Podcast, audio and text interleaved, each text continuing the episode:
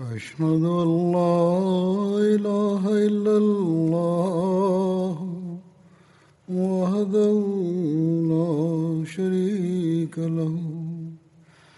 وأشهد أن محمدا عبده ورسوله. أما بعد فأعوذ بالله من الشيطان الرجيم. بسم الله الرحمن الرحيم. الحمد لله رب العالمين. الرحمن الرحيم. مالك يوم الدين. إياك نعبد وإياك نستعين اهدنا الصراط المستقيم صراط الذين أنعمت عليهم غير المغضوب عليهم ولا الضالين ஹசரத் உஸ்மான் ரலியல்லாஹ் அவர்களை பற்றிய நற்குறிப்பு கூறப்பட்டு வருகின்றது. அன்னாரின் ஷகாதத்திற்கு பிறகு நடைபெற்ற சம்பவங்களை பற்றி ஹசரத் முஸ்லிமோ ரலியல்லா என்பவர்களும் எழுதியுள்ளார்கள். ஷகாதத்திற்கு பிறகுள்ள நாட்களை பற்றி சற்று சுருக்கமான எழுத்துக்கள் உள்ளன. அன்னார் இவ்வாறு எழுதியுள்ளார்கள். தற்போது மதினா அந்த மக்களின் கட்டுப்பாட்டிற்குள் வந்துவிட்டது. அந்த நாட்களில் அவர்கள் செய்த செயல்கள் மிகவும் வியப்பிற்குரியதாக இருந்தன. ஹசரத் உஸ்மான் அலி அல்லான் அவர்களை அவர்கள் ஷஹீதாக்கியிருந்தார்கள். ஆயினும் அன்னாரின் உடல் அடக்கம் செய்வதிலும் அவர்கள் ஆட்சேபனை செய்து வந்தனர். மூன்று நாட்கள் வரை அன்னாரை அடக்கம் செய்ய முடியாமல் போனது. இறுதியில் சஹாபிகளின் ஒரு கூட்டம் தைரியத்துடன் இரவு நேரத்தில் அன்னாரை நல்லடக்கம் செய்தது. அவர்களின் வழிபாதைகளிலும் அந்த மக்கள் தடைகளை ஏற்படுத்தியிருந்தார்கள். ஆயினும் சிலர் கடுமையாக எதிர்ப்போம் என்று மிரட்டல் விடுத்தனர். எனவே அவர்கள் அடங்கிவிட்டனர். ஹசரத் உஸ்மான் அலி அல்லான் அவர்களை பற்றி ஹசரத் நபி அல்நாயகம் சல்லாஹ் அலி அவர்கள் முன்னறிவிப்பு செய்திருந்தார்கள். அதன் குறிப்பு இவ்வாறு கிடைக்கின்றது. ஹசரத் அபு மூசா அஷரி அவர்கள் அறிவிக்கின்றார்கள் அசர நபியல் நாயகம் சல்லல்லாஹ் அலிவசல்லம் அவர்கள் ஒரு தோட்டத்தில் நுழைந்தார்கள். மேலும் தோட்டத்தின் வாசலில் காவல் காப்பதற்காக எனக்கு கட்டளையிட்டார்கள். இதற்கிடையில் ஒருவர் வந்தார். உள்ளே வருவதற்கு அனுமதி வேண்டினார். அவரை உள்ளே அனுமதியுங்கள். அவருக்கு சொர்க்கத்திற்கான நற்செய்தியை வழங்குங்கள் என்று அதிர நபி சொல்லாஹ் அலி வசல்லம் அவர்கள் கூறினார்கள். அந்த நபர் ஹசரத் அபுபக்கர் அலியல்லாஹ் அவர்களாக இருந்தார்கள் என்று நான் கண்டேன். பின்னர் ஒரு நபர் வந்தார். அவர் அனுமதி வேண்டிய போது அவரை உள்ளே அனுமதியுங்கள். அவருக்கு சொர்க்கத்திற்கான நற்செய்தியை கூறுங்கள் என்று ஹசரத் நபி அல்லாஹம் சல்லாஹ் அலிவல்லம் அவர்கள் கூறினார்கள். அந்த நபர் ஹசரத் உமர் அவர்களாக இருந்ததை நான் கண்டேன். பின்னர் மற்றொரு நபர் வந்தார். அவரும் அனுமதி வேண்டினார். அப்போது அவரை உள்ளே அனுமதியுங்கள். என்று அசர நபி சல்லாஹ் அலி வசல்லம் அவர்கள் கூறினார்கள். எனினும் முதலில் அசர நபி சல்லாஹ் அலி வசல்லம் அவர்கள் சற்று நேரம் வரை மௌனமாக இருந்தார்கள். அதன் பிறகு உள்ளே அவரை அனுமதியுங்கள். அவருக்கு சொர்க்கத்திற்கான நற்செய்தியை கூறுங்கள் என்று கூறினார்கள். எனினும் அவருக்கு ஒரு மாபெரும் துன்பம் வந்தடையும் என்றும் அதர நபி அல்லாஹம் சல்லாஹ் அலி வசல்லம் அவர்கள் அப்போது கூறினார்கள். அந்த நபர் ஹசரத் உஸ்மான் பின் அஃபான் அலி அல்லாஹன் அவர்களாக இருந்தார்கள் என்பதை நான் கண்டேன். ஹசரத் அனஸ் அலி அல்லாஹங் அவர்கள் அறிவிக்கின்றார்கள். அதிர நபி அல்லாஹம் சல்லாஹ் அலி வசல்லம் அவர்கள் உகது மலையின் மீது ஏறினார்கள். அப்போது அன்னாருடன் ஹசரத் அபுபக்கர் ஹசரத் உமர் மற்றும் ஹசரத் உஸ்மான் அலி அல்லாஹன் ஆகியோரும் இருந்தனர். உகது மலை அசையத் தொடங்கியது. அப்போது ஹசரத் நபி சல்லாஹ் அலி வசல்லம் அவர்கள் உகது மலையே நீ அமைதியாக இரு என்று கூறினார்கள். அறிவிப்பாளர் கூறினார். அதிர நபி சல்லாஹ் அலி வசல்லம் அவர்கள் அப்போது அந்த மலையின் மீது தனது பாதங்களை கொண்டு மிதித்து இவ்வாறு கூறினார்கள் என்று நான் கருதுகின்றேன். மேலும் உன் மீது ஒரு நபியும் ஒரு சித்திக்கும் இரண்டு ஷஹீதுகளும் இருக்கின்றார்கள் என்று ஹசர நபி நாயகம் சல்லாஹ் அலி வல்லம் அவர்கள் கூறினார்கள். ஹசரத் இப்னு உமர் அலி அல்லாஹன் அவர்கள் அறிவிக்கின்றார்கள் ஹசர நபி அல் நாயகம் சல்லாஹ் அலி வல்லம் அவர்கள் ஒரு குழப்பத்தை குறித்து எடுத்துரைத்தவாறு இவ்வாறு கூறினார்கள். இந்த நபர் அந்த குழப்பத்தின் நிலையில் அநீதி இழைக்கப்பட்ட சூழலில் கொல்லப்படுவார். அதர் நபி அல் நாயகம் சல்லல்லாஹ் அலி அவர்கள் ஹசரத் உஸ்மான் அலி அல்லாஹன் அவர்களை குறித்து சைகை செய்தவாறு இதனை கூறினார்கள். ஹசரத் உஸ்மான் அலி அல்லாஹன் அவர்கள் விட்டு சென்ற சொத்துக்களை பற்றி இவ்வாறு குறிப்பு கிடைக்கின்றது. உபைதுல்லா பின் உத்பா அவர்கள் அறிவிக்கின்றார்கள் ஹசரத் உஸ்மான் அலி அல்லாஹன் அவர்கள் ஷஹீதாக்கப்பட்ட நாளன்று அன்னாரின் கருவூல காப்பாளரிடம் அன்னாருடைய மூன்று கோடியே ஐந்து லட்சம் திருகங்களும் இரண்டரை லட்சம் திருகங்களும் இருந்தன. அவை அனைத்தும் கொள்ளையடிக்கப்பட்டன. மேலும் அன்னார் ரப்சா என்ற இடத்தில் ஓர் ஆயிரம் ஒட்டகங்களை விட்டிருந்தார்கள். ரப்சா என்பது ஹிஜாஸ் செல்லும் பாதையில் மதினாவிலிருந்து மூன்று மூன்று நாட்கள் பயணத் தொலைவில் அமைந்துள்ள ஒரு ஊரின் பெயராகும். இதேபோன்று பராதேஸ் ஹைபர் வாதியுல் குரா ஆகிய இடங்களில் இரண்டு லட்சம் தீனார்களே அன்னார் தான தர்மமாக வைத்திருந்தார்கள். அதிலிருந்து அன்னார் தான தர்மங்கள் செய்து வந்தார்கள். இதற்கு முன்பும் இந்த குறிப்பு எடுத்து கூறப்பட்டிருக்கின்றது. அதாவது அன்னார் கூறினார்கள் நான் செல்வந்தராக இருந்தேன். இப்போது என்னிடம் வெறும் இரண்டு ஒட்டகங்கள் மட்டுமே உள்ளன. அதனை நான் ஹஜ் செய்வதற்காகவே வைத்திருக்கின்றேன். தற்போது கூறப்படுகின்ற விஷயம் சமுதாய கருவூலம் பெரிய அளவிற்கு வளர்ந்த நேரத்தை குறித்ததாக கூட இருக்கலாம். அதனை அறிவிப்பாளர் ஹசரத் உஸ்மான் அலி அல்லான் அவர்களின் இருப்புடன் ஒப்பிட்டிருக்கலாம். அல்லது ஹசரத் உஸ்மான் அலி அல்லான் அவர்களை பற்றியே கூறியிருக்கலாம்.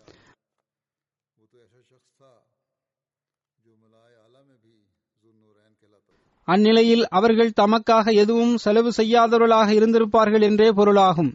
தான தர்மங்கள் மற்றும் சமுதாய தேவைகளுக்காக மட்டுமே அன்னார் செலவு செய்து வந்திருக்கலாம். எவ்வாறு இருப்பினும் நான் ஒரு அறிவிப்பையே எடுத்துரைத்துள்ளேன். இதற்கு முன்பு அன்னாரின் சொந்த கூற்று ஒன்றையும் அறிவிப்பின் வடிவில் நான் எடுத்துரைத்திருக்கின்றேன்.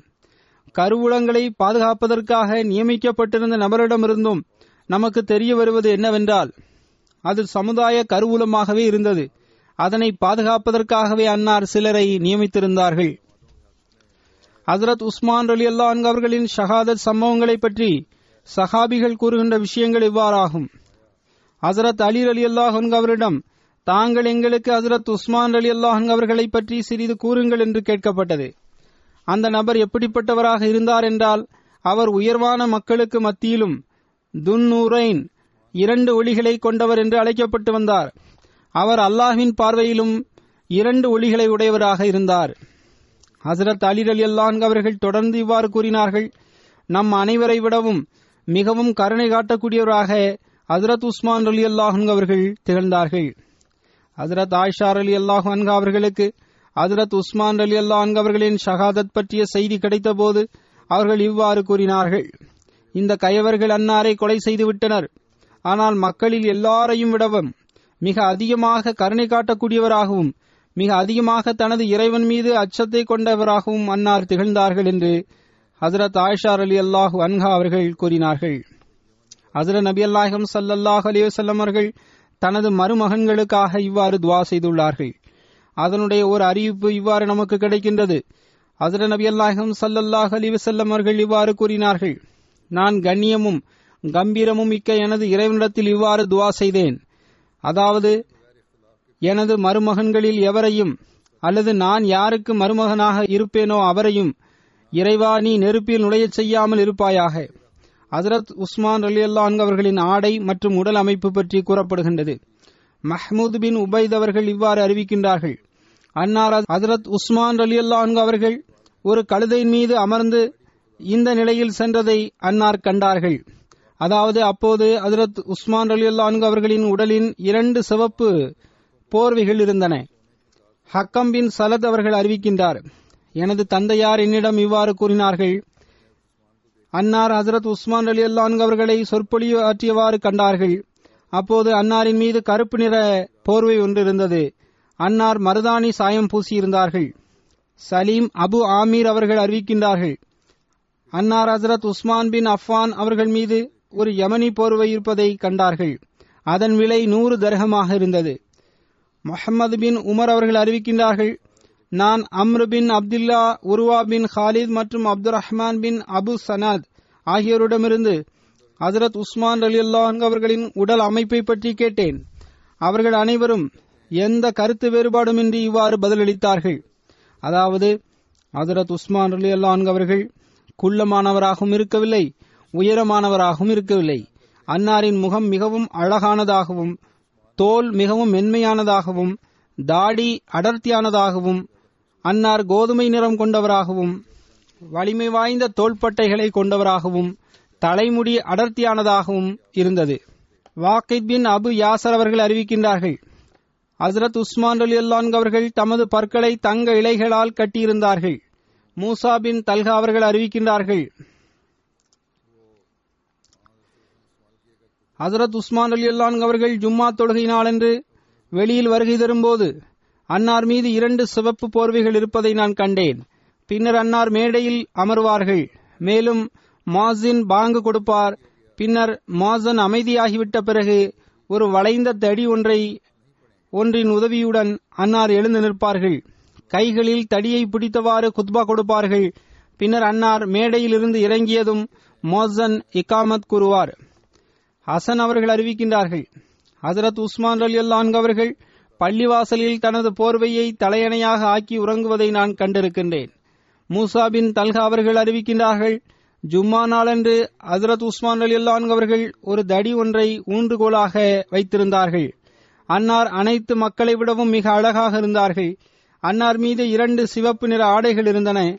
ஒன்று போர்வையாகும் மற்றொன்று கீழாடையாகும். எந்த அளவுக்கென்றால் அன்னார் மேடையிலிருந்து கீழே இறங்கி அங்கு அன்னார் அமர்ந்து கொண்டார்கள். அன்னாரிடம் அசர நபியல் நாயகம் சல்லல்லாஹ் அலிவசல்லம் அவர்களின் மோதிரம் ஒன்றும் இருந்தது. அதில் மஹம்மத் ரசூலுல்லாஹ் என்று எழுதப்பட்டிருந்தது. அதனை அசர நபியல் நாயகம் சல்லல்லாஹ் அலிவசல்லம் அவர்கள் பயன்படுத்தி வந்தார்கள். இது பற்றிய அறிவிப்பில் இவ்வாறு வருகின்றது. ஹசரத் அனஸ் பின் மாலிக் ரலி அல்லாஹன் அவர்கள் அறிவிக்கின்றார்கள் ஹசரத் நபியல் நாயகம் சல்லல்லாஹ் அலிவசல்லம் அவர்கள் ரோமானிய பேரரசருக்கு கடிதம் எழுதுவதற்கு எண்ணம் கொண்டபோது அன்னாரிடம் இவ்வாறு கூறப்பட்டது. இந்த கடிதத்தில் எந்த முத்திரையும் பதிக்காமல் அவர்கள் உங்களது கடிதத்தை படிக்க மாட்டார்கள். அப்போது அதிர நபியல் நாயகம் சல்லல்லாஹு அலி வசல்லம் அவர்கள் வெள்ளியிலான ஒரு மோதிரம் ஒன்றை தயார் செய்தார்கள். அதில் மஹம்மது ரசூலுல்லா என்று எழுதப்பட்டிருந்தது. அறிவிப்பாளர் கூறுகின்றார் அப்போதுதான் நான் மோதிரத்தின் மென்மையின் அதிர நபி சல்லாஹ் அலிவசல்லம் அவர்களின் கரங்களில் கண்டு கொண்டிருந்தேன். இந்த விஷயம் எனக்கு புத்தம் புதிதாக இருந்தது. ஹசரத் அனஸ் அவர்கள் அறிவிக்கின்றார்கள். ஹசர நபி அல்லாஹம் சல்லாஹ் அலி வசல்லம் அவர்களின் மோதிரம் அன்னாரின் கரத்திலேயே இருந்தது. அன்னாரின் மரணத்திற்கு பிறகு ஹசரத் அபுபக்கர் அலி அல்லாஹன் அவர்களின் கரங்களில் அது வந்தது. ஹசரத் அபுபக்கர் அவர்களின் காலத்திற்கு பிறகு ஹசரத் உமர் அலி அல்லாஹன் அவர்களின் கரங்களில் அது இருந்தது. அதன் பிறகு ஹசரத் உஸ்மான் அலி அல்லாஹன் அவர்களின் காலகட்டம் வந்தது. அப்போது ஒருமுறை அன்னார் உரைஸ் என்ற பெயருடைய கிணற்றில் அமர்ந்திருந்தார்கள். அறிவிப்பாளர் கூறுகின்றார் அன்னார் அந்த மோதிரத்தை எடுத்தார்கள் அதை கொண்டு விளையாட ஆரம்பித்தார்கள். அது தவறுதலாக விழுந்துவிட்டது. அதாவது விரல்களிலிருந்து கலற்றி வெளியே எடுத்து மீண்டும் போட்டுக் கொண்டிருந்தார்கள். அப்போது அந்த மோதிரம் கீழே எங்கேயோ விழுந்துவிட்டது. அறிவிப்பாளர் கூறுகின்றார் நாங்கள் அதிரத் உஸ்மான் அலி அவருடன் இணைந்து மூன்று நாட்கள் வரை அந்த மோதிரத்தை தேடினோம். கிணற்றிலிருந்து அனைத்து தண்ணீரையும் வெளியேற்றினோம். ஆயினும் அந்த மோதிரம் எங்களுக்கு கிடைக்கவில்லை. அந்த மோதிரம் தொலைந்த பிறகு ஹசரத் உஸ்மான் அலி அல்லாஹன் அவர்கள் பறையடித்து தொலைந்த மோதிரத்தை திருப்பிக் கொண்டு வருபவருக்கு ஒரு பெரும் செல்வம் வழங்கப்படும் என்று அறிவிப்பு செய்தார்கள். அந்த மோதிரம் தொலைந்து போனதால் அன்னாருக்கு மிகுந்த வேதனை ஏற்பட்டிருந்தது. அந்த மோதிரம் திருப்பி கிடைக்கும் என்ற நம்பிக்கையை அன்னார் இழந்த பிறகு அன்னார் வெளியிலான மோதிரம் ஒன்றை தயார் செய்ய கட்டளையிட்டார்கள். எனவே முற்றிலும் அதே போன்று ஒரு மோதிரம் தயார் செய்யப்பட்டது. அதில் முஹம்மது ரசூலுல்லா என்று எழுத்துக்களால் பொறிக்கப்பட்டன. அந்த மோதிரத்தை அன்னார் தனது மரணம் வரை அணிந்திருந்தார்கள். அன்னாரின் ஷஹாதத் சம்பவத்தின் போது யாரோ ஒரு அடையாளம் தெரியாத நபர் அதை எடுத்துக்கொண்டு சென்று விட்டான் அஷர முபஷிரா அதாவது வாழ்நாளிலேயே சொர்க்கத்திற்குரிய நற்செய்தி பெற்ற பத்து நபர்களில் ஒருவராக ஹசரத் உஸ்மான் அவர்கள் இருந்தார்கள். ஹசரத் அப்துல் ரஹ்மான் பின் அக்னஸ் அவர்கள் அறிவிக்கின்றார்கள் அன்னார் பள்ளிவாசலில் இருந்தார்கள். அப்போது ஒரு நபர் ஹசரத் அலி அலி அல்லாஹன்கு அவரிடம் மரியாதை குறைவாக பேசினார். அப்போது ஹசரத் சயீத் பின் ஜயீத் அவர்கள் எழுந்து நின்றார்கள். மேலும் நான் அதர நபியல் நாயகம் சல்லல்லாஹ் அலிவசல்லம் அவர்களை பற்றி சாட்சியம் வழங்குகின்றேன். நிச்சயமாக நான் அன்னார் இவ்வாறு கூறியதை கேட்டேன். பத்து நபர்கள் சொர்க்கத்திற்கு செல்வார்கள் என்று அன்னார் கூறினார்கள். அதர நபியல் நாயகம் சல்லல்லாஹ் அலிவசல்லம் அவர்கள் சொர்க்கத்தில் இருப்பார்கள். ஹசரத் அபுபக்கர் அலி அல்லாஹுன் அவர்கள் சொர்க்கத்தில் இருப்பார்கள். ஹசரத் உமர் அலி அல்லாஹன் அவர்களும் சொர்க்கத்தில் இருப்பார்கள். ஹசரத் உஸ்மான் அலி அல்லாஹன் அவர்களும் சொர்க்கத்தில் இருப்பார்கள். ஹசரத் அலி அலி அல்லாஹன் அவர்களும் சொர்க்கத்தில் இருப்பார்கள். ஹசரத் தல்ஹார் அலி அல்லாஹன் அவர்களும் ஹசரத் Abdul Rahman bin Auf Ali அல்லாஹன் அவர்களும் ஹசரத் ஜுபைர் பின் அவ்வாம் அவர்களும் ஹசரத் சாத் பின் மாலிக் அவர்களும் சொர்க்கத்தில் இருப்பார்கள். நான் நினைத்தால் அவர்களில் பத்தாவது நபரின் பெயரையும் என்னால் கூற முடியும். அறிவிப்பாளர் கூறுகின்றார் பத்தாவது நபர் யார் என்று மக்களில் சிலர் கேட்டனர். அதற்கு சயீத் பின் ஜயீத் அவர்கள் சிறிது நேரம் வரை மௌனமாக இருந்தார்கள். அப்போது மக்கள் பத்தாவது நபர் யார் என்று மீண்டும் கேட்டனர். அதற்கு அன்னார் சயீத் பின் ஜயீத் அதாவது நான் ஆவேன் என்று அன்னார் பதிலளித்தார்கள். இதற்கு முன்பும் இதை நான் குறிப்பிட்டுள்ளேன். இந்த இடத்தில் அந்த அறிவிப்பு பொருத்தமானதாகும். சொர்க்கத்தில் ஹசரத் நபி நாயகம் சல்லல்லாஹ் அலி வல்லம் அவர்கள் ஹசரத் உஸ்மான் அலி அல்லாஹ் அவர்களுடன் நெருக்கமாக இருப்பது தொடர்பாக அறிவிப்பு கிடைக்கின்றது. ஹசரத் அல்ஹா பின் உபைதில்லா அவர்கள் அறிவிக்கின்றார்கள். ஹசரத் நபி நாயகம் சல்லல்லாஹ் அலி வசல்லம் அவர்கள் இவ்வாறு கூறினார்கள். ஒவ்வொரு நபிக்கும் ஒரு தோழர் இருக்கின்றார். எனது தோழர் அதாவது சொர்க்கத்தில் எனது தோழராக ஹசரத் உஸ்மான் அலி அல்லாஹன் அவர்கள் இருப்பார்கள் என்று கூறினார்கள். ஹசரத் ஜாபீர் அவர்கள் அறிவிக்கின்றார்கள் ஒருமுறை நாங்கள் ஹசரத் நபி அல் நாயகம் சல்லல்லாஹ் அலி வல்லம் அவர்களுடன் ஒரு வீட்டில் முஹாஜிர்களின் ஒரு கூட்டத்தினருடன் அமர்ந்திருந்தோம். அதில் அபுபக்கர் உமர் உஸ்மான் அலி தல்ஹா ஜுபைர் அப்துல் ரஹ்மான் பின் அவுஃப் மற்றும் சாத் பின் அபி வக்காஸ் ஆகியோரும் இருந்தனர். அப்போது அசர நபி அல்நாயகம் சல்லாஹ் அலி வசல்லம் அவர்கள் ஒவ்வொரு நபரும் தமக்கு இணையான நபருடன் எழுந்து நில்லுங்கள் என்று கூறினார்கள். பின்னர் அசர நபி அல்நாயகம் சல்லாஹூ அலி வசல்லம் அவர்கள் ஹசரத் உஸ்மான் அலி அல்லாஹன் அவருடன் எழுந்து நின்று விட்டார்கள். மேலும் அவர்களை சந்தித்தார்கள். பின்னர் நீங்கள் இவ்வுலகிலும் மறுமையிலும் எனது நண்பர் ஆவீர்கள் என்று கூறினார்கள். ஹசரத் உஸ்மான் அலி அல்லாஹன் அவர்களால் விடுதலை செய்யப்பட்ட அடிமையான அபு சஹலா அவர்கள் அறிவிக்கின்றார்கள். யமுத்தார் என்பது ஹசரத் உஸ்மான் அலி அல்லாஹன் அவர்களை கிளர்ச்சியாளர்கள் அன்னாரது வீட்டை முற்றுகையிட்டு அன்னாரை ஷஹீதாக்கிய நாளாகும். அது யவுமுத்தார் என்று அழைக்கப்படுகின்றது. எவ்வாறு இருப்பினும் யவுமுத்தார் அந்த நாளன்று நான் ஹசரத் உஸ்மான் அலி அல்லாஹன் அவரிடம் கூறினேன் அமீருல் முமினின் அவர்களே இந்த குழப்பவாதிகளுக்கு எதிராக போரிடுங்கள். ஹசரத் அப்துல்லா அவர்களும் அமீருல் முமினின் அவர்களே இந்த குழப்பவாதிகளுக்கு எதிராக நீங்கள் போரிடுங்கள் என்று கூறினார்கள். அதற்கு ஹசரத் உஸ்மான் அலி அல்லாஹன் அவர்கள் அல்லாஹின் மீது ஆணையாக நான் போர் புரிய மாட்டேன் என்று கூறினார்கள். ஹசரத் நபி சல்லாஹ் அலிவசல்லம் அவர்கள் என்னிடம் வாக்குறுதி ஒன்றை வாங்கியுள்ளார்கள். அதை நான் முழுமை செய்ய வேண்டும் என நான் விரும்புகின்றேன் என்றும் கூறினார்கள். ஹசரத் உஸ்மான் அலி அல்லான் அவர்கள் பதர் போரில் பங்கு பெறாமல் பின்தங்கியது குறித்தும் உகது போர் மைதானத்திலிருந்து வெளியேறியது குறித்தும் பைத்து ருஸ்வானில் பங்கு பெறாதது குறித்தும் ஆட்சேபனை செய்யப்படுகின்றது. இந்த நயவஞ்சர்கள் ஹசரத் உஸ்மான் அலி அல்லாஹன் அவர்கள் மீது இவ்வாறெல்லாம் ஆட்சேபனை செய்து கொண்டிருந்தார்கள். உஸ்மான் பின் மொஹப் அவர்கள் அறிவிக்கின்றார்கள். எகிப்து வாசிகளில் ஒருவன் ஹஜ் செய்வதற்காக வந்தான். சில மக்கள் அமர்ந்திருப்பதை அவன் கண்டான். குழப்பம் செய்வதற்காக அவன் அவரிடம் சிலவற்றை பேசினான். இவர் யார் என அவன் கேட்டான். அதற்கு இவர்கள் குறைஷிகள் ஆவர் என்று கூறினர். இவர்களில் இந்த கிழவர் யார் என்று கேட்டான். அவர் ஹசரத் அப்துல்லா பின் உமர் ஆவார் என்று கூறினார்கள். அதற்கு இபின் உமரே உம்மிடம் ஒன்றை குறித்து கேட்க வேண்டும். நீங்கள் எனக்கு கூறுங்கள். ஹசரத் உஸ்மான் அலி அல்லான் அவர்கள் உகது நாளன்று ஓடிவிட்டார்கள் என்பது உங்களுக்கு தெரியுமா? அதற்கு அன்னார் ஆம் என்று கூறினார்கள். பின்னர் அவன் கூறினான் உங்களுக்கு தெரியுமா? அவர் பதர் போரிலிருந்து விலகியிருந்தார். அதில் அவர் கலந்து கொள்ளவில்லை. அதற்கும் அன்னார் ஆம் என்று கூறினார்கள். பின்னர் பைத்தே ரிஸ்வானில் கலந்து கொள்ளவில்லை என்பது உங்களுக்கு தெரியுமா? அதற்கும் அன்னார் ஆம் என்று பதிலளித்தார்கள். அப்போது அவன் ஆச்சரியமடைந்து அல்லாஹ் அக்பர் என்று கூறினான். அதன் பிறகு ஹசரத் இப்னு இப்னு உமர் அவர்கள் அந்த நபரை அழைத்து இங்கு வாருங்கள் என்று கூறினார்கள். நீ ஆட்சேபனை செய்துவிட்டீர். நான் உண்மை நிலவரத்தை உமக்கு விளக்குகின்றேன் என்று கூறினார்கள். உகது போர் நாளன்று அன்னார் ஓடிவிட்டதாக நீர் கூறுகின்றீர். இது குறித்து நான் சாட்சியம் வழங்குகின்றேன். அல்லாஹ் அன்னாரை மன்னித்து விட்டான். மேலும் அன்னாருடன் அல்லாஹ் பாவமன்னிப்புடன் நடந்து கொண்டான். அப்போது எப்படிப்பட்ட அசாதாரண சூழல் இருந்ததென்றால் நிராகரிப்பாளர்கள் ஹசரத் நபி நாயகம் சல்லாஹ் அலி வஸல்லம் அவர்களை ஷஹீதாக்கி விட்டதாக தகவல் பரப்பியிருந்தார்கள். மேலும் ஒரு தற்காலிக வேதனை மிகுந்த நிலையாக அந்த நிலை இருந்தது. எனவே அன்னார் அங்கிருந்து சென்று விட்டார்கள். பதர் போரில் பங்கு பெறாமல் ஹசரத் உஸ்மான் அலி அல்லான் அவர்கள் பின்தங்கி விட்டார்கள் என்பதை பற்றி நீர் கூறுவது தொடர்பாக நான் கூற விரும்புவது என்னவென்றால் அதற்குரிய காரணம் இதுவாகும். அதாவது ஹசரத் நபி சல்லாஹ் அலி அவர்களின் மகள் அன்னாரின் மனைவியாக இருந்தார்கள். அன்னார் நோயுற்றிருந்தார்கள். அதர் நபி ஸல்லல்லாஹு அலைஹி அவர்கள் அன்னாரிடம் நீங்கள் உங்களது மனைவியுடன் தங்கியிருங்கள். உங்களுக்கு பதர் போரில் கலந்து கொண்டதற்கு சமமான நற்கூலியும் போர் செல்வங்களில் பங்கும் உங்களுக்கு கிடைக்கும் என்று கூறினார்கள். பைத்தே ரிஸ்வானில் பங்கு பெறாமல் இருந்ததை பொறுத்தவரை நன்றாக நினைவிற்கொள்ளுங்கள் மக்காவாசிகளில் அதரத் உஸ்மான் ரலி அல்லாஹுங்க அவர்களை விட மிக சிறந்த மனிதர் ஒருவர் இருந்திருந்தால் அதரத் உஸ்மான் ரலி அல்லாஹுங்க அவர்களுக்கு பகரமாக நிராகரிப்பாளர்களிடம் அவரே தூதராக அனுப்பப்பட்டிருப்பார். ஹசரத் நபி நாயகம் சல்லாஹ் அலி வசல்லம் அவர்கள் ஹசரத் உஸ்மான் அலி அல்லாஹ் அவர்களை அனுப்பினார்கள். மேலும் அன்னார் மக்காவாசிகளை நோக்கி சென்றிருந்த போதுதான் பைத்தே ரிஸ்வான் என்ற பையத்தும் நடைபெற்றது.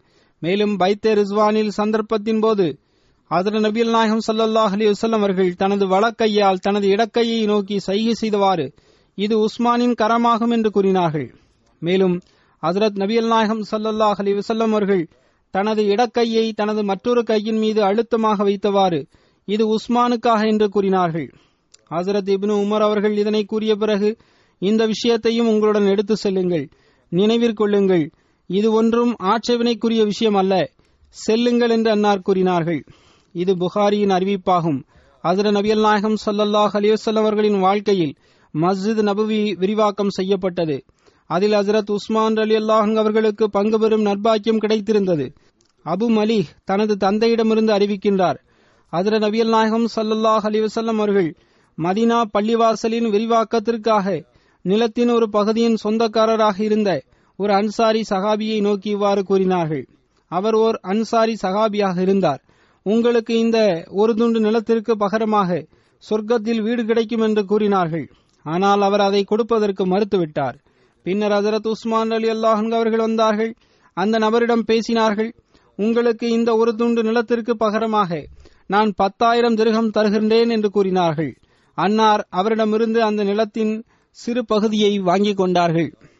பின்னர் ஹசரத் உஸ்மான் அலி அல்லாஹ் அவர்கள் ஹசரத் நபி நாயகம் சல்லல்லாஹ் அலிவசல்லம் அவரிடம் வருகை தந்தார்கள். அன்னார் கூறினார்கள் அல்லாஹ்வின் தூதர் சல்லல்லாஹ் அலிவசல்லம் அவர்களே அன்சாரியிடமிருந்து நான் வாங்கி வந்துள்ள நிலத்தின் இந்த பகுதியை நீங்கள் வாங்கிக் கொள்ளுங்கள் என்று கூறினார். அப்போது அன்னார் அந்த நிலத்தின் சிறு பகுதியை அதரத் உஸ்மான் அலி அல்லாஹ் அவரிடமிருந்து சொர்க்கத்தில் வீடு என்பதற்கு பகரமாக வாங்கிக் கொண்டார்கள். உமக்கு சொர்க்கத்தில் வீடு இருக்கும் என்று ஹசரத் உஸ்மான் அலி அல்லாஹங் அவரிடம் ஹசர நபி அல் நாயகம் சல்லல்லாஹ் அலிசல்லம் அவர்கள் கூறினார்கள். நான் பத்தாயிரம் திருகங்கள் கொடுத்து இந்த வீட்டை வாங்கியுள்ளேன் என்று ஹசரத் உஸ்மான் அலி அல்லாஹங் அவர்கள் கூறினார்கள்.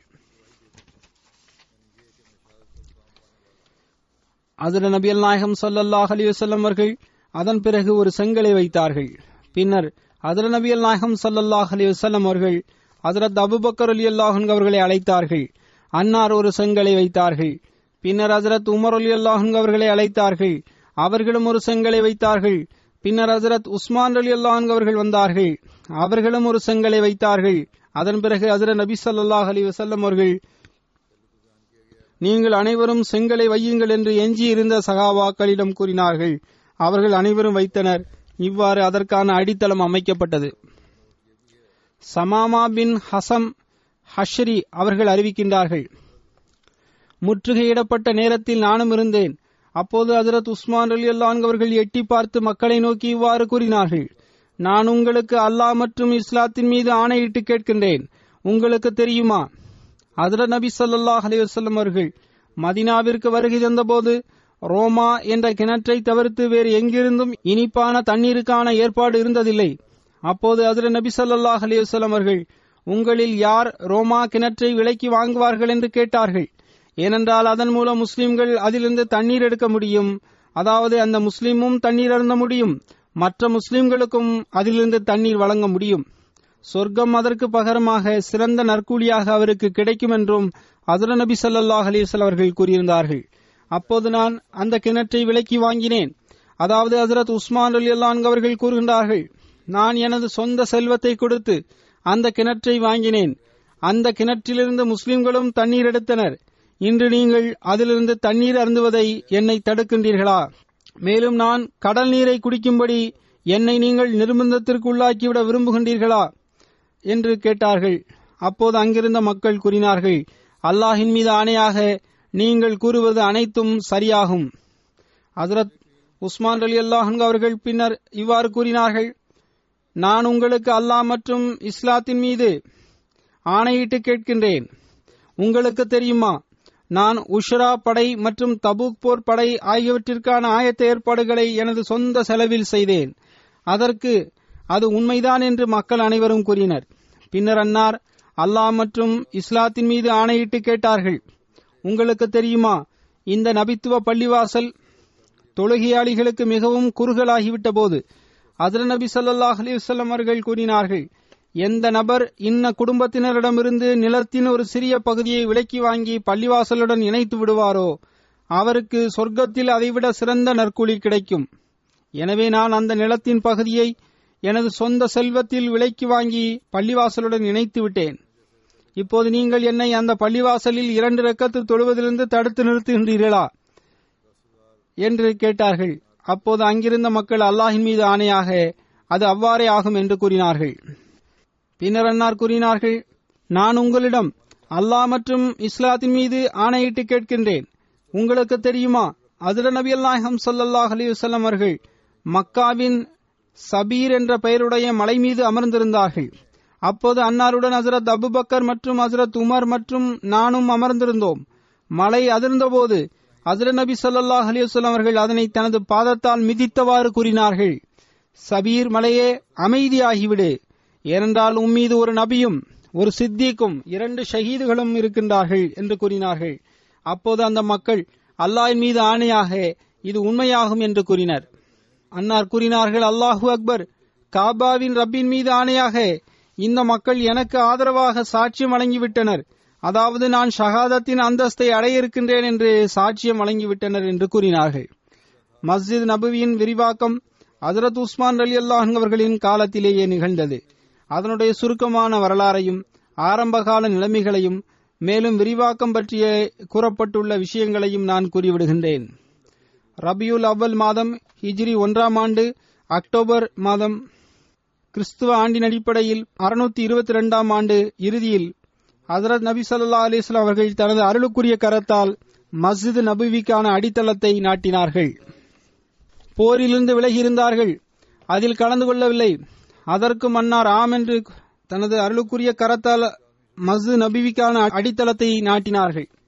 அடித்தளம் சுமார் மூன்று ஜரா அதாவது ஒன்னரை மீட்டர் ஆழம் கொண்டதாக இருந்தது. அடித்தளம் அமைப்பதற்காக கற்கலவிகள் சேர்ந்த செங்கலை கொண்டு சுவர்கள் கட்டப்பட்டன. வெளியில் உலர்த்தப்பட்ட வறண்ட செங்கல்களை கொண்டும் சுவர் எழுப்பப்பட்டது.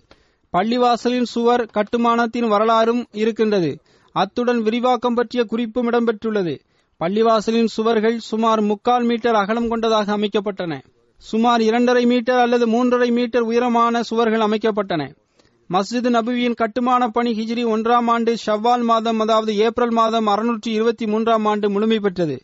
ஹசரத் ஹார்ஜா பின் ஜயித் பின் சாபித் அவர்கள் அறிவிக்கின்றார்கள். ஹசரத் நபி நாயகம் சல்லாஹ் அலி வசல்லம் அவர்கள் தனது பள்ளிவாசலை சுமார் முப்பத்தி ஐந்து மீட்டர் நீளம் கொண்டதாகவும் சுமார் முப்பது மீட்டர் அகலம் கொண்டதாகவும் அமைத்தார்கள். ஹசரத் நபி சல்லாஹ் அலி வல்லம் அவர்களின் காலத்தில் முதல் முறையாக ஹிஜ்ரி ஏழாம் ஆண்டு மொஹர்ரம் மாதம் விரிவாக்க பணி நடைபெற்றது. அதாவது அறுநூத்தி இருபத்தி எட்டாம் ஆண்டு ஜூன் மாதம் நடைபெற்றது. அதில் நபியல் நாயகம் சல்லல்லாஹ் அலிவசல்லம் அவர்கள் ஹைபர் போரிலிருந்து வெற்றி பெற்று திரும்பி வந்தபோது மஸ்ஜித் நபவியை விரிவாக்கம் செய்யுமாறும் புதிதாக கட்டுமான பணியை மேற்கொள்ளுமாறும் கட்டளையிட்டார்கள். பள்ளிவாசலின் விரிவாக்கம் வடபக்கமாக நடைபெற்றது. கொஞ்சம் மேற்கு பக்கமும் நடைபெற்றது. வடக்கு பக்கத்தில் சில சகாபாக்களின் வீடுகளும் இருந்தன.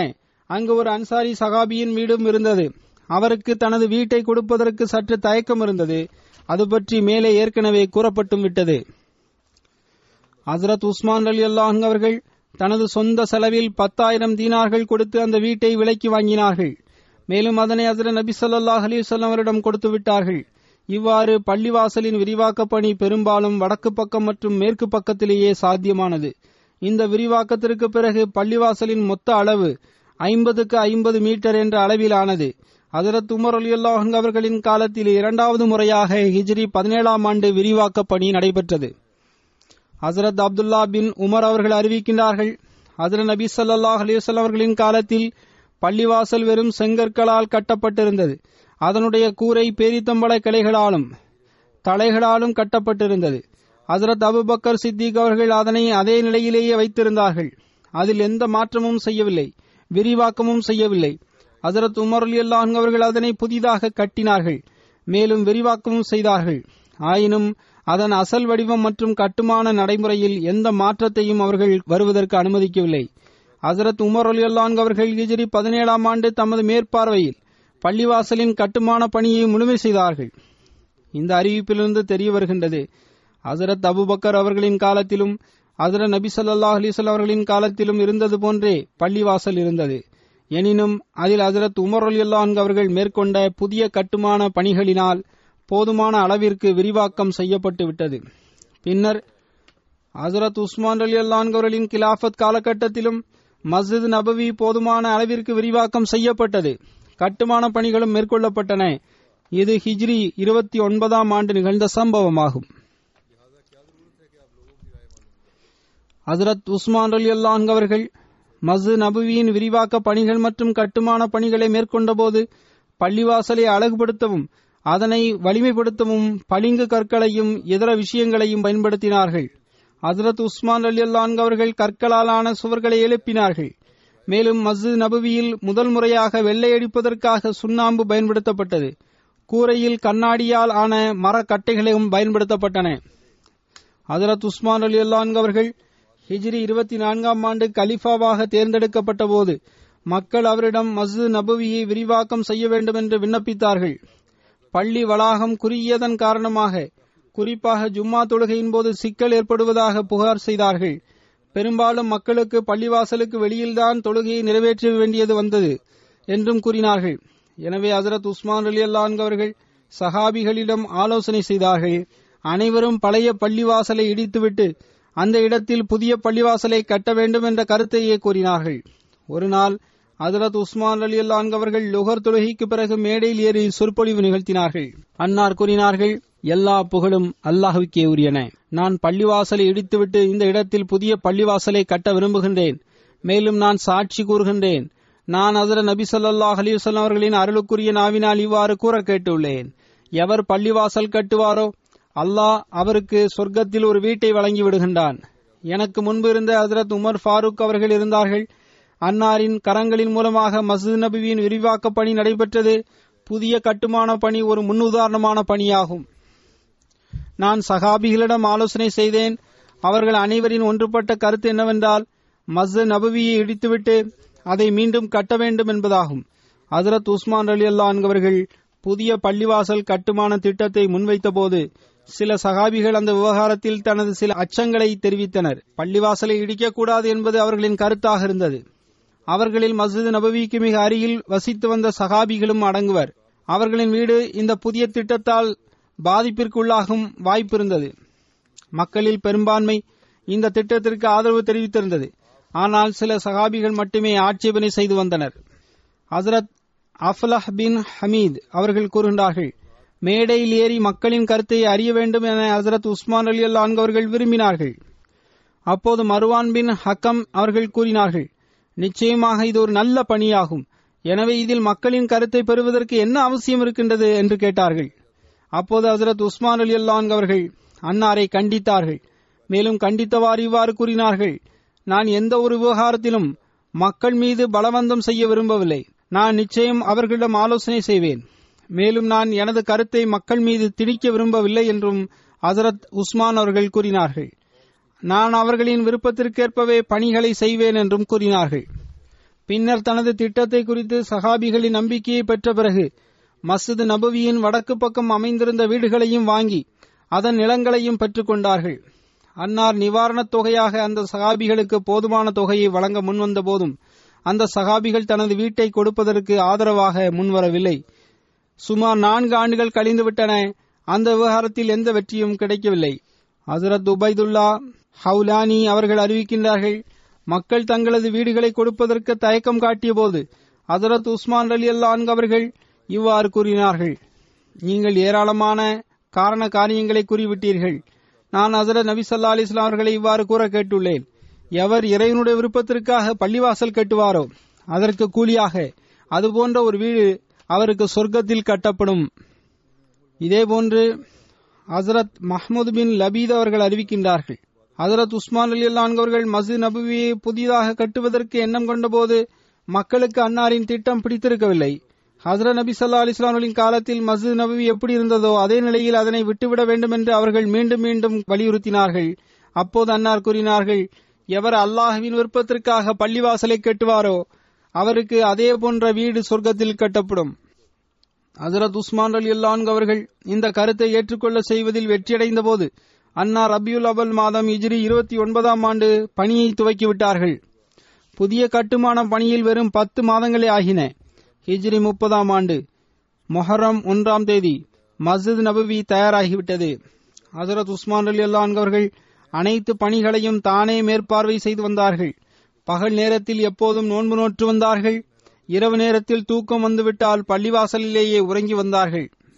ஹசரத் அப்துல் ரஹ்மான் பின் சஃபீனா அவர்கள் அறிவிக்கின்றார்கள் நான் கண்டேன் பள்ளிவாசல் கட்டுமான பணிகளுக்காக சுமந்து வந்து ஹசரத் உஸ்மான் கனி அவர்களுக்கு அருகில் வைக்கப்பட்டது. அன்னார் எப்போதும் தமது பாதங்களால் நின்று கொண்டு பணியாளரிடம் பணி வாங்கிக் கொண்டிருப்பார்கள்.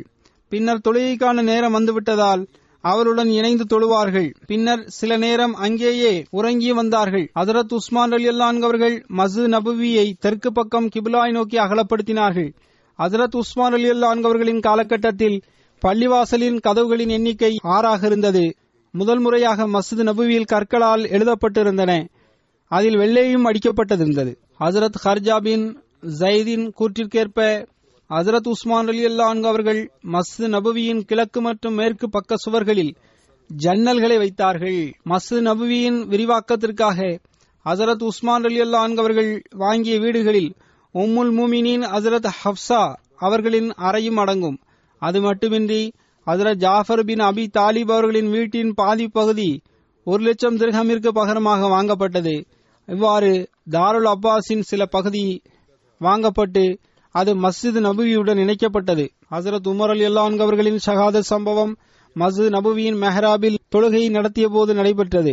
எனவே எதிர்காலத்தில் இதுபோன்ற சம்பவம் நடைபெறாமல் இருப்பதை உறுதிப்படுத்துவதற்காக ஹசரத் உஸ்மான் அலி அல்லான் அவர்கள் மெஹராபின் இடத்தில் ஒரு பாதுகாப்பு வளையத்தை அமைத்தார்கள். மஸ்ஜித் நபுவியில் கட்டப்பட்ட முதலாவது பாதுகாப்பு வழிமுறையாக அது அமைந்திருந்தது. அது பிற்காலத்தில் சிரியாவின் பனு உமையாவின் கலிஃபாக்களின் பாதுகாப்பு புரோட்டோகாலின் அடிப்படையில் முறையான ஒரு அம்சமாக ஆகிவிட்டது. அதாவது மெஹராபில் ஒரு சுவர் ஒன்று எழுதப்பட்டு பாதுகாக்கப்பட்டது. ஆயினும் பின்னால் நின்று தொழுபவர்கள் இமாமை பார்க்க முடிந்தது. எவ்வாறு இருப்பினும் இதன் பிறகு பல்வேறு நேரங்களில் பள்ளிவாசல் விரிவாக்க பணி நடைபெற்று வந்தது. ஹசரத் வாக்களிக்கப்பட்ட மசி இஸ்லாமர்கள் கூறுகின்றார்கள் நான் ஹசரத் உஸ்மான் அலி அல்லான் அவர்களை ஹசரத் சுலைமான் அவர்களுடன் ஒப்பீடு செய்து பார்க்கின்றேன். அவருக்கும் கட்டுமான கலையில் மிகவும் ஆர்வம் இருந்தது. ஹசரத் அலி அலி அல்லான்களின் காலத்தில் நிச்சயம் உட்புற குழப்பங்களும் நிலவின. ஒரு பக்கம் மாவியா இருந்தார்கள் மற்றொரு பக்கம் ஹசரத் அபுபக்கர் அலி அல்லாஹர்கள் இருந்தார்கள். இந்த குழப்பங்களின் காரணமாக முஸ்லிம்களின் ரத்தம் சிந்தப்பட்டது. ஆறு ஆண்டுகளில் இஸ்லாத்திற்காக எந்த நடவடிக்கையும் எடுக்கப்படவில்லை. ஹசரத் உஸ்மான் அலி அல்லா அவருடன் இஸ்லாத்திற்காக மேற்கொள்ளப்பட்ட அனைத்து நடவடிக்கைகளும் முற்று பெற்றுவிட்டன அதன் பிறகு உள்நாட்டு போர் தொடங்கியது. ஹசரத் வாக்களிக்கப்பட்ட மசீல இஸ்லாமர்கள் கூறினார்கள் பள்ளிவாசல் என்பது மிகவும் உயரமான உறுதியான கட்டடங்களால் அமைய வேண்டும் என்பது அவசியமில்லை. மாறாக பூமியில் தளம் அமைக்கப்படுவதே போதுமானதாகும். மேலும் அங்கு பள்ளிவாசலின் எல்லை வரையறுக்கப்பட வேண்டும். மலையிலிருந்து பாதுகாப்பு பெறுவதற்காக மூங்கில் கம்புகளால் கூரை அமைக்கப்பட்டுள்ளது. இறைவன் செயற்கையை விரும்பவில்லை. அசர நபி சொல்லா அலி இஸ்லாமர்களின் பள்ளிவாசல் பேரித்தம்பள மரத்தின் கிளைகளால் அமைக்கப்பட்டது. அவ்வாறே அதில் தொடர்ந்தது. பின்னர் ஹசரத் உஸ்மான் அலி அல்லான் அவர்கள் அதனை தனது காலத்தில் உறுதி வாய்ந்ததாக ஆக்கினார்கள்.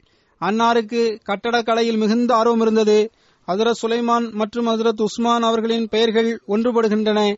இந்த அடிப்படையில் அன்னாருக்கு அந்த விஷயத்தில் அதிக ஆர்வம் இருந்திருக்கும் என்று நான் கருதுகின்றேன்.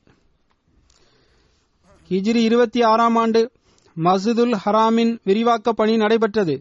ஹசரத் உஸ்மான் அலி அல்லாஹன் அவர்கள் ஹரமின் அடையாளங்களை புத்தம் புதிதாக ஆக்கினார்கள். மேலும் மஸ்ஜிதுல் ஹராமில் விரிவாக்க பணிகளை மேற்கொண்டார்கள். மேலும் அக்கம் பக்கத்தில் இருந்த வீடுகளை மஸ்ஜிதுல் ஹராமுடன் இணைத்தார்கள். சில மக்கள் தமது விருப்பத்தின் பேரில் தமது வீட்டை விற்றார்கள். ஆனால் சிலர் தமது வீடுகளை விற்க தயாராக இல்லை. அதரத் உஸ்மான் அலி அவர்கள் அந்த மக்களை எல்லா வகையிலும் சமாதானப்படுத்த முயற்சி செய்து வந்தார்கள். ஆனால் அவர்கள் தங்களின் நிலைப்பாட்டில் உறுதியாக இருந்தார்கள். இறுதியில் ஹசரத் உஸ்மான் அலி அவர்களின் கட்டளையினால் அந்த அனைத்து வீடுகளும் இடிக்கப்பட்டன. அதனுடைய தொகையை அன்னார் பைத்துல் மாலில் செலுத்திவிட்டார்கள். அதனால் அந்த மக்கள் அதரத் உஸ்மான் அலி அவர்களுக்கு எதிராக கூச்சலிட்டார்கள். அப்போது அவர்களை கைது செய்து சிறைக்கு அனுப்புமாறு ஹசரத் உஸ்மான் அலி அவர்கள் கூறினார்கள். அதன் பிறகு அன்னார் கூறினார்கள் நீங்கள் அறிவீர்களா? எந்த விஷயத்தின் காரணமாக உங்களுக்கு எனக்கு எதிராக செயல்பட இந்த அளவு துணிவு வந்துள்ளது? இந்த துணிவிற்கான காரணம் எனது மென்மை மட்டுமே ஆகும். ஹசரத் உமர் அலி அவர்களும் உங்களுடன் அவ்வாறே நடந்து கொண்டார்கள். ஆனால் அவர்களுக்கு எதிராக நீங்கள் எந்த ஆர்ப்பாட்டமும் செய்யவில்லை. அதன் பிறகு Abdullah bin Khalid bin Usaid என்பவர் ஹசரத் உஸ்மான் அலி அல்லாஹங்களிடம் அந்த ஆர்ப்பாட்டம் செய்தவர்களை பற்றி பேசியதால் அவர்கள் விடுவிக்கப்பட்டார்கள். முதலாவது இஸ்லாமிய கடற்படை ஹிஜ்ரி இருபத்தி எட்டாம் ஆண்டு ஹசரத் உஸ்மான் அலி அல்லான்கவர்களின் காலத்தில் உருவாக்கப்பட்டது. அமீர் மாவியா பின் அபு சுஃபியான் ஹசரத் உஸ்மான் அலி அல்லான் அவர்களின் கிலாபத் காலகட்டத்தில் கடற்போர் செய்த முதல் நபராக இருந்தார்கள். அமீர் மாவியா அவர்கள் ஹசரத் உமர் அவர்களிடம் கடற்போர் செய்வதற்கு அனுமதி வேண்டினார்கள். ஆனால் அன்னார் அதற்கு அனுமதி வழங்கவில்லை. ஹசரத் உஸ்மான் அலி அவர்கள் கலிஃபாவாக தேர்ந்தெடுக்கப்பட்ட போது அமீர் மாவியா மீண்டும் மீண்டும் பேசி வந்தார். மேலும் அனுமதி வேண்டினார். இறுதியில் ஹசரத் உஸ்மான் அலி அல்லாஹன் அவர்கள் அன்னாருக்கு அனுமதி வழங்கினார்கள். மேலும் நீங்கள் மக்களை சுயமாக தேர்ந்தெடுக்க கூடாது. மேலும் அவர்களுக்குள் சீட்டு குலுக்கி போட்டு தேர்ந்தெடுக்கவும் கூடாது. மாறாக அவர்களின் விருப்பத்தின் அடிப்படையிலேயே நீங்கள் தேர்ந்தெடுக்க வேண்டும். எவர் தனது விருப்பத்தால் இந்த போரில் பங்கு பெற விரும்புவாரோ அவரை மட்டும் நீங்கள் அழைத்து செல்லுங்கள். மேலும் அவருக்கு உதவி செய்யுங்கள் என்று ஹசரத் உஸ்மான் அலி அல்லா அவர்கள் கூறினார்கள். எனவே அமீர் மாவியாவும் அவ்வாறே செய்தார்கள். அப்துல்லா பின் ஹைஸ் என்பவரை கடற்படையின் தலைவராக ஆக்கினார்கள். அன்னார் கடலில் கோடை காலத்திலும் குளிர்காலத்திலும் ஐம்பது போர் செய்துள்ளார்கள். இந்த போர்களில் முஸ்லிம்களில் எந்த ஒரு வீரரும் கடலில் மூழ்கவும் இல்லை. அல்லது எவருக்கும் எந்த பாதிப்பும் ஏற்படவும் இல்லை அறிவிப்பில் வருகின்றது ஹசர நபி சல்லாஹ் அலிவசல்லம் அவர்களுடன் நல்லொழுக்கங்களில் எல்லாரையும் விட அதிகமாக ஹசரத் உஸ்மான் அலி அவர்கள் ஒப்புமை பெற்றிருந்தார்கள். ஹசரத் அப்து ரஹ்மான் பின் உஸ்மான் அவர்கள் அறிவிக்கின்றார்கள் ஒருமுறை ஹசரத் நபி சல்லாஹ் அலிவஸ்லாம் அவர்கள் தனது மகளை பார்ப்பதற்காக வருகை தந்தார்கள். அப்போது அன்னார் ஹசரத் உஸ்மான் அலி அவர்களின் தலையை கழுவி கொண்டிருந்தார்கள். எனது மகளே அபு அப்துல்லா அதாவது உஸ்மான் அவர்களுடன் நல்ல முறையில் நடந்து கொள்வீராக. ஏனென்றால் இவர் எனது சகாபிகளில் நல்லொழுக்கத்தின் அடிப்படையில் எல்லோரையும் விட மிக ஒப்புமை கொண்டவராக இருக்கின்றார் என்றும் கூறினார்கள். ஹசரத் யஹ்யா பின் அப்துல் ரஹ்மான் பின் ஹாத்திப் அவர்கள் அறிவிக்கின்றார்கள். நான் எனது தந்தையிடமிருந்து இவ்வாறு கூற கேட்டுள்ளேன். அன்னார் கூறினார்கள் நான் ஹசரத் நபி சொல்லாஹ் அலிவல்லாம் அவர்களின் சகாபிகளில் விஷயத்தை முழுமையாகவும் அழகிய முறையிலும் எடுத்துக் கூறுவதில் சிறந்தவராக ஹசரத் உஸ்மான் அலி அல்லான் அவர்களை விட வேறு எவரையும் கண்டதில்லை. இருந்தபோதிலும் அன்னார் மிக அதிகமாக பேசுவதிலிருந்து தவிர்த்திருந்தார்கள் ஹசரத் அபு ஹுரைரா அலியல்லான் அவர்கள் கூறுகின்றார்கள் நான் ருக்கையா பின் ரசூல் சல்லா அலிசல்லாம் அவர்களின் சமூகத்தில் ஆஜரானேன். ஒருவேளை இங்கு ஹசரத் ரொக்கையா அவர்களுக்கு பகரமாக ஹசரத் உம்மே குல்சும் அவர்கள் இருந்திருக்கலாம். ஏனெனில் அறிவிப்பில் வருகின்றது பதர் போரின் சந்தர்ப்பத்தில் ஹசரத் ரொக்கையா அவர்கள் மரணமடைந்திருந்தார்கள். ஹசரத் அபு ஹுரைரா அவர்கள் அதில் நடைபெற்று ஐந்து ஆண்டுகளுக்கு பிறகுதான் முஸ்லீம் ஆகியிருந்தார்கள். மதினாவிற்கு வருகை தந்திருந்தார்கள். எனவே உமே குல்சும் அவர்களே இருந்திருக்க கூடும். ஏனென்றால் அன்னாரின் மரணம் ஹிஜ்ரி ஒன்பதாம் ஆண்டு நிகழ்ந்திருந்தது எவ்வாறு இருப்பினும் இது அறிவிப்பாகும். அன்னார் ஹசரத் நபி சல்லாஹ் அலிவல்லம் அவர்கள் மகள் மற்றும் ஹசரத் உஸ்மான் அலி அல்லா அவர்களின் மனைவியிடத்தில் வருகை தந்தார்கள். அப்போது அன்னாரின் கரங்களில் சீ போன்றிருந்தது அன்னார் கூறினார்கள் இப்போதுதான் அசர நபி சல்லா அலிஸ்லாம் அவர்கள் வருகை தந்திருந்தார்கள். நான் சீப்பினால் அன்னாரின் தலையை சீவிக் கொண்டிருந்தேன். அப்போது அன்னார் என்னிடம் நீங்கள் அபு அப்துல்லாவை அதாவது ஹசரத் உஸ்மான் அலி அல்லா அவர்களை எவ்வாறு காண்கின்றீர்கள்? என்று கேட்டார்கள். அதற்கு நான் மிக நல்லவராக காண்கின்றேன் என்று கூறினேன். அதற்கு அன்னார் அன்னாரிடம் மிகவும் கண்ணியமான முறையில் நடந்து கொள்ளுங்கள் என்றும் கூறினார்கள். ஏனென்றால் எனது சகாபிகளில் நல்லொழுக்கத்தின் அடிப்படையில் எல்லாரையும் விட அன்னார் எனக்கு மிகவும் ஒப்புமை கொண்டவராக இருக்கின்றார்கள் என்று கூறினார்கள். ஹசரத் உஸ்மான் அலி அல்லா பற்றிய குறிப்பு இத்துடன் நிறைவு பெறுகின்றது இன்றும் நான் சில ஜனாசா காயிப் தொழுகைகளை தொலைவிக்கின்றேன் அவர்களின் நற்குறிப்பை எடுத்துரைக்க விரும்புகின்றேன். முதலாவது ஜனாசா. அஹ்மது பக்ஷ் சாஹிப் அவர்களின் மகனாகிய வக்ஃபே ஜதீத் மௌலிமாக இருந்த முபஷிர் அஹ்மது ரங் சாஹிப் அவருடையதாகும். அன்னார் மார்ச் மாதம் பத்தாம் தேதி இறை நீதிக்கேற்ப மரணமடைந்து விட்டார்கள். இன்னால் இல்லாஹி வ இன்னா இலேஹி ராஜுவோன் அன்னார் டேரா காசி கான்ஸ் மாவட்டத்தை சார்ந்த ரந்தான் என்ற ஊரை சார்ந்தவராக இருந்தார்கள். பிறப்பால் அகமதியாக இருந்தார்கள்.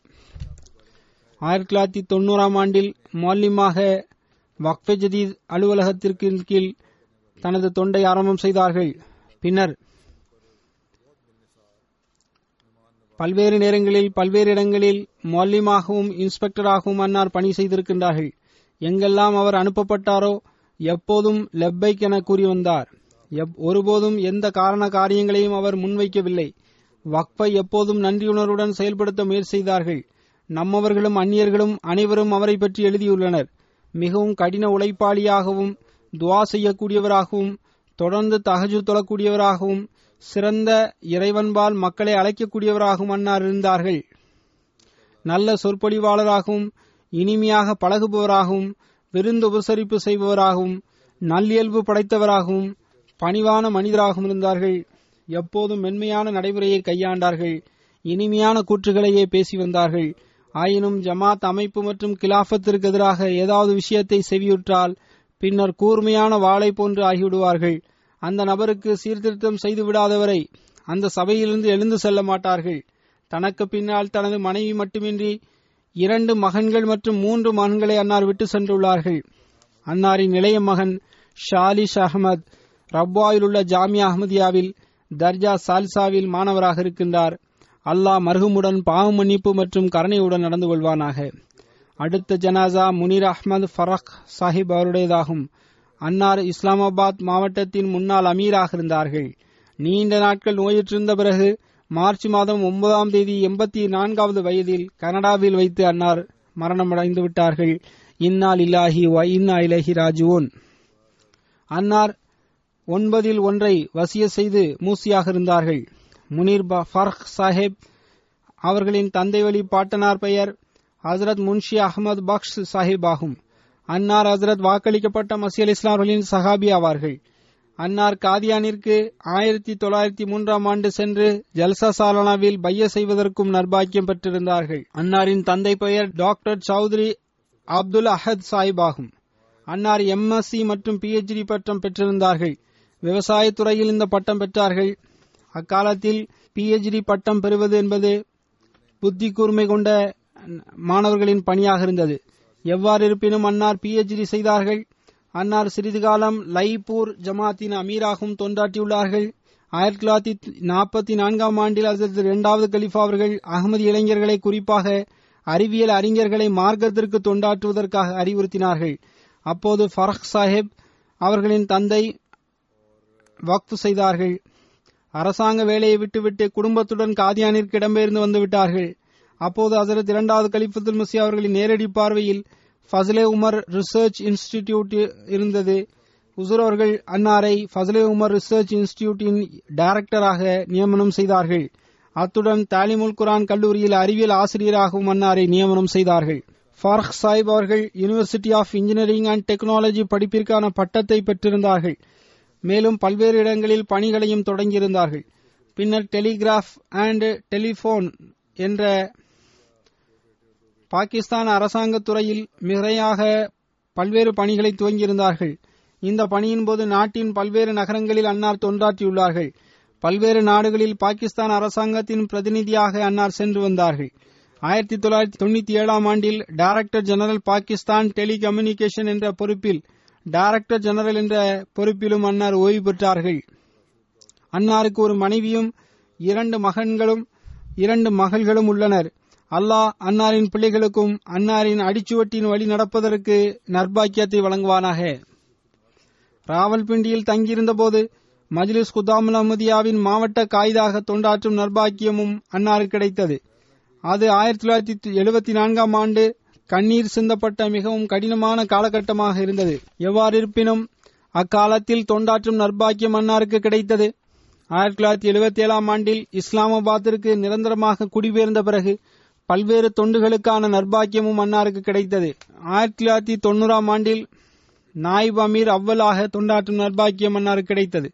அன்னார் ஓய்வு பெற்ற பிறகு வக்ஃபு செய்தார்கள். ஹசரத் நான்காவது கலிபத்துல் முசி அவர்களின் சமூகத்தில் சுயமே தன்னை முன்வைத்தார்கள். பின்னர் அவர்களுக்கு ஒப்புதலும் கிடைத்தது. ஆயிரத்தி தொள்ளாயிரத்தி தொண்ணூத்தி ஒன்பதாம் ஆண்டு இஸ்லாமாபாத் நகரத்தின் அமீர் ஜமாத்தாகவும் மாவட்ட அமீராகவும் தொண்டிற்காக அன்னார் நியமிக்கப்பட்டார்கள்.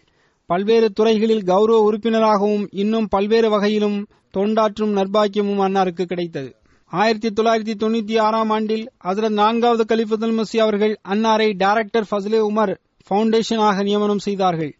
அந்த பொறுப்பில் இறுதி மூச்சு வரை அன்னார் நியமிக்கப்பட்டார்கள். மேலும் அன்னார் தொண்டாற்றி வந்தார்கள்.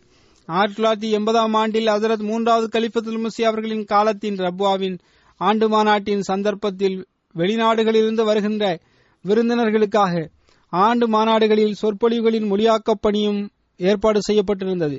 அப்போது அகமதி பொறியாளர்களை கொண்ட குழு ஒன்றும் தயார் செய்யப்பட்டது.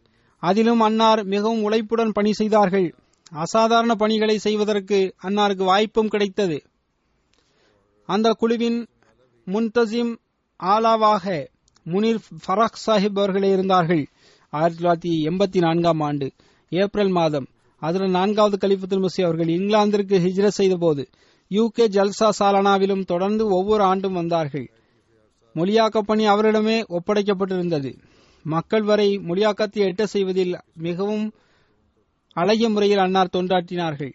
மிக கடினமான உழைப்புடன் அன்னார் பணி செய்து வந்தார்கள். அன்னார் அமீராக இருந்த காலகட்டத்தில் இஸ்லாமாபாத்திலும் ஜமாத்தின் கட்டுமான பணிகள் அதிகமாக நடந்து வந்தன. அன்னாரின் ஒரு மகன் கூறுகின்றார் ஜமாத் பணிகளில் போட்டி போட்டுக் கொண்டு பங்கு பெறுவதற்கு பிள்ளைகளாகிய எங்களுக்கு அன்னார் எப்போதும் அறிவுரை செய்து வந்தார்கள். அரசாங்கத்தில் பணி செய்து வந்தபோதிலும் ஜமாத்திற்கு தொண்டாற்றுவதில் எப்பொழுதும் முன்னணியில் இருந்து வந்தார்கள். தனது பணியை முடித்து நேரடியாக ஜமாத் அலுவலகத்திற்கே வருவார்கள். மேலும் ஜமாத்தின் கடமைகளை நிறைவேற்றுவார்கள். ஒவ்வொரு ஆண்டும் யூகே ஜல்சா சாரணாவிற்கு குறிப்பாக விடுமுறையை சேர்த்து வந்தார்கள். பணி செய்து வந்த காலத்தில் அகமதியாக இருந்த காரணத்தால் தொலைதூர பகுதிகளில் அன்னார் பணியமர்த்தப்பட்டார்கள். டேரா இஸ்மாயில் கானில் பணியமர்த்தப்பட்டார்கள். அப்போது பாகிஸ்தான் பிரதமர் பூட்டோ கூறினார் இவரை மீண்டும் இஸ்லாமாபாத்தில் பணியமர்த்தக்கூடாது என்று கட்டளையிட்டார். ஆனால் அல்லாஹ் அருள் செய்தான் அன்னார் மீண்டும் இஸ்லாமாபாத்தில் பணியமர்த்தப்பட்டார்கள். பின்னர் அங்கிருந்து பல்வேறு நாடுகளில் அரசாங்கத்தின் பிரதிநிதியாக செல்லும் நர்பாக்கியம் அன்னாருக்கு கிடைத்தது. அல்லாஹ் அன்னாருடன் பாவ மன்னிப்பு மற்றும் கருணையுடன் நடந்து கொள்வானாக. அடுத்த ஜனாசா பிரிகேடியர் லத்தீப் மஹ்மத் லத்தீப் சாஹிப் அவருடையதாகும். அண்ணா ராவல்பிண்டியின் முன்னாள் மாவட்ட அமீராக இருந்துள்ளார்கள். பிப்ரவரி இருபத்தெட்டாம் தேதி தமது எழுபத்தி ஏழாவது வயதில் அன்னாரின் மரணம் நிகழ்ந்துள்ளது. இன்னாலில்லாஹி வ இன்னா இலஹி ராஜுவன் இரண்டாயிரத்தி இருபதாம் ஆண்டு தனது ஓய்விற்கு பிறகு தனது முழு நேரத்தையும் ஜமாத்திற்கு தொண்டாற்றுவதிலேயே அன்னார் செலவிட்டு வந்தார்கள். உமரையாமா செயலராகவும் மாவட்ட துணை அமீர் ராவல்பிண்டியாகவும் இருந்துள்ளார்கள். இரண்டாயிரத்தி பத்தொன்பது முதல் இரண்டாயிரத்தி இருபத்தி ஒன்று மரணம் வரை ராவல்பிண்டி மாவட்ட அமீராக தொண்டாற்றும் நர்பாக்கியம் பெற்றிருந்தார்கள். சுமார் இருபது ஆண்டுகள் வரை அன்னாருக்கு ஜமாத்திற்கு தொண்டாற்றும் நர்பாக்கியம் கிடைத்துள்ளது. மிகவும் அனுதாபம் கொண்டவராகவும் ஏழைகளை கருத்தில் கொள்பவராகவும் ஜமாத்திற்கு தொண்டாற்றுவதை இறை அருளாக கருதுபவராகவும் இருந்து வந்தார்கள். தமது பிள்ளைகளுக்கும் இதே அறிவுரையை செய்து வந்தார்கள்.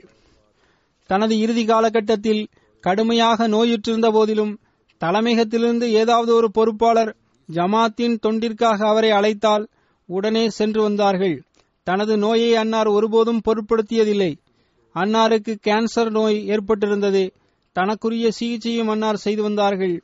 அவ்வாறிருந்தும் தொண்டிற்காக எப்போதும் ஆயத்தமாக இருந்தார்கள்.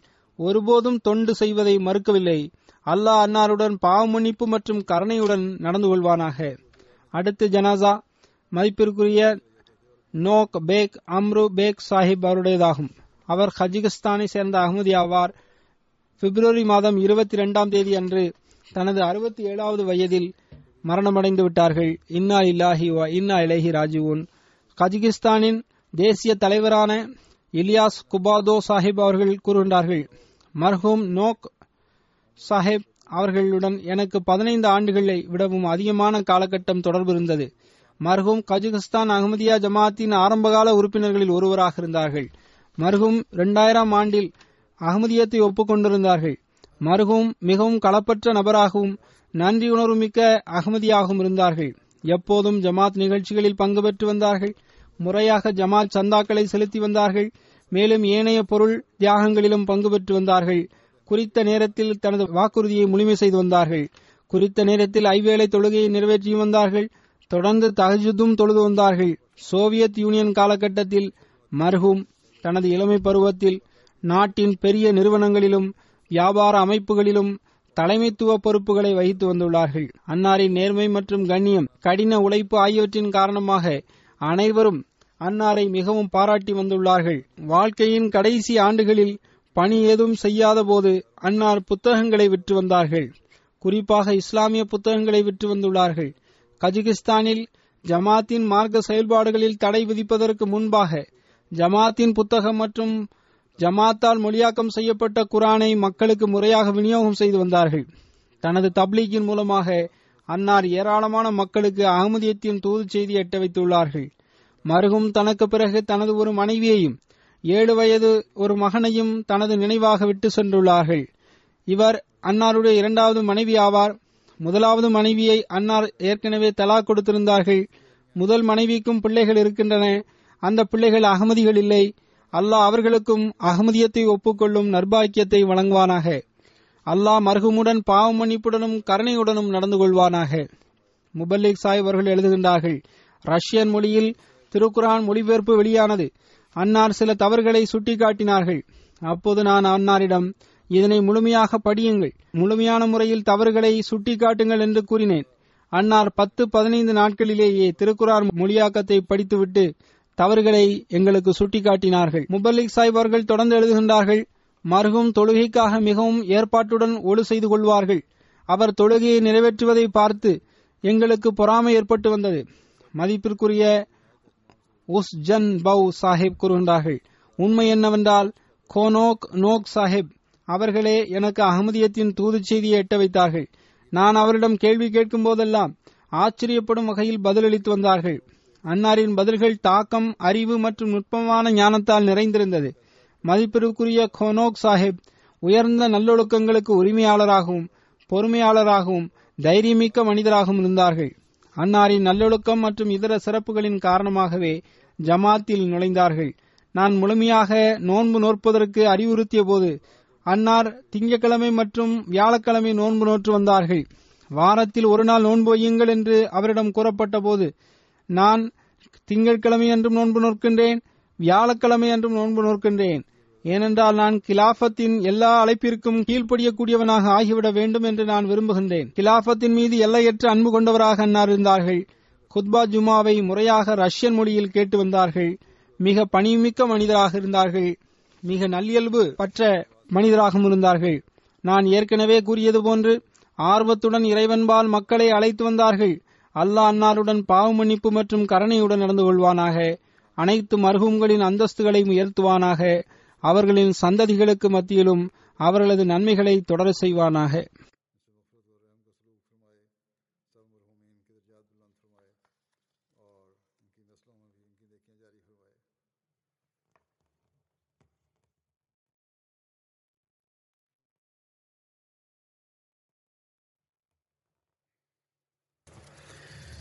الحمد لله الحمد لله نحمده ونستعينه ونستغفره ونؤمن به ونتوكل عليه ونعوذ بالله من شرور أنفسنا ومن سيئات أعمالنا. من يهده الله فلا مضل له ومن يضلل فلا هادي له. ونشهد أن لا إله إلا الله. ونشهد أن محمدا عبده ورسوله. عباد الله رحمكم الله. إن الله يأمر بالعدل والإحسان. وإيتاء ذي القربى وينهى عن الفحشاء والمنكر والبغي يعظكم لعلكم تذكرون. اذكروا الله يذكركم وادعوه يستجب لكم ولذكر الله أكبر.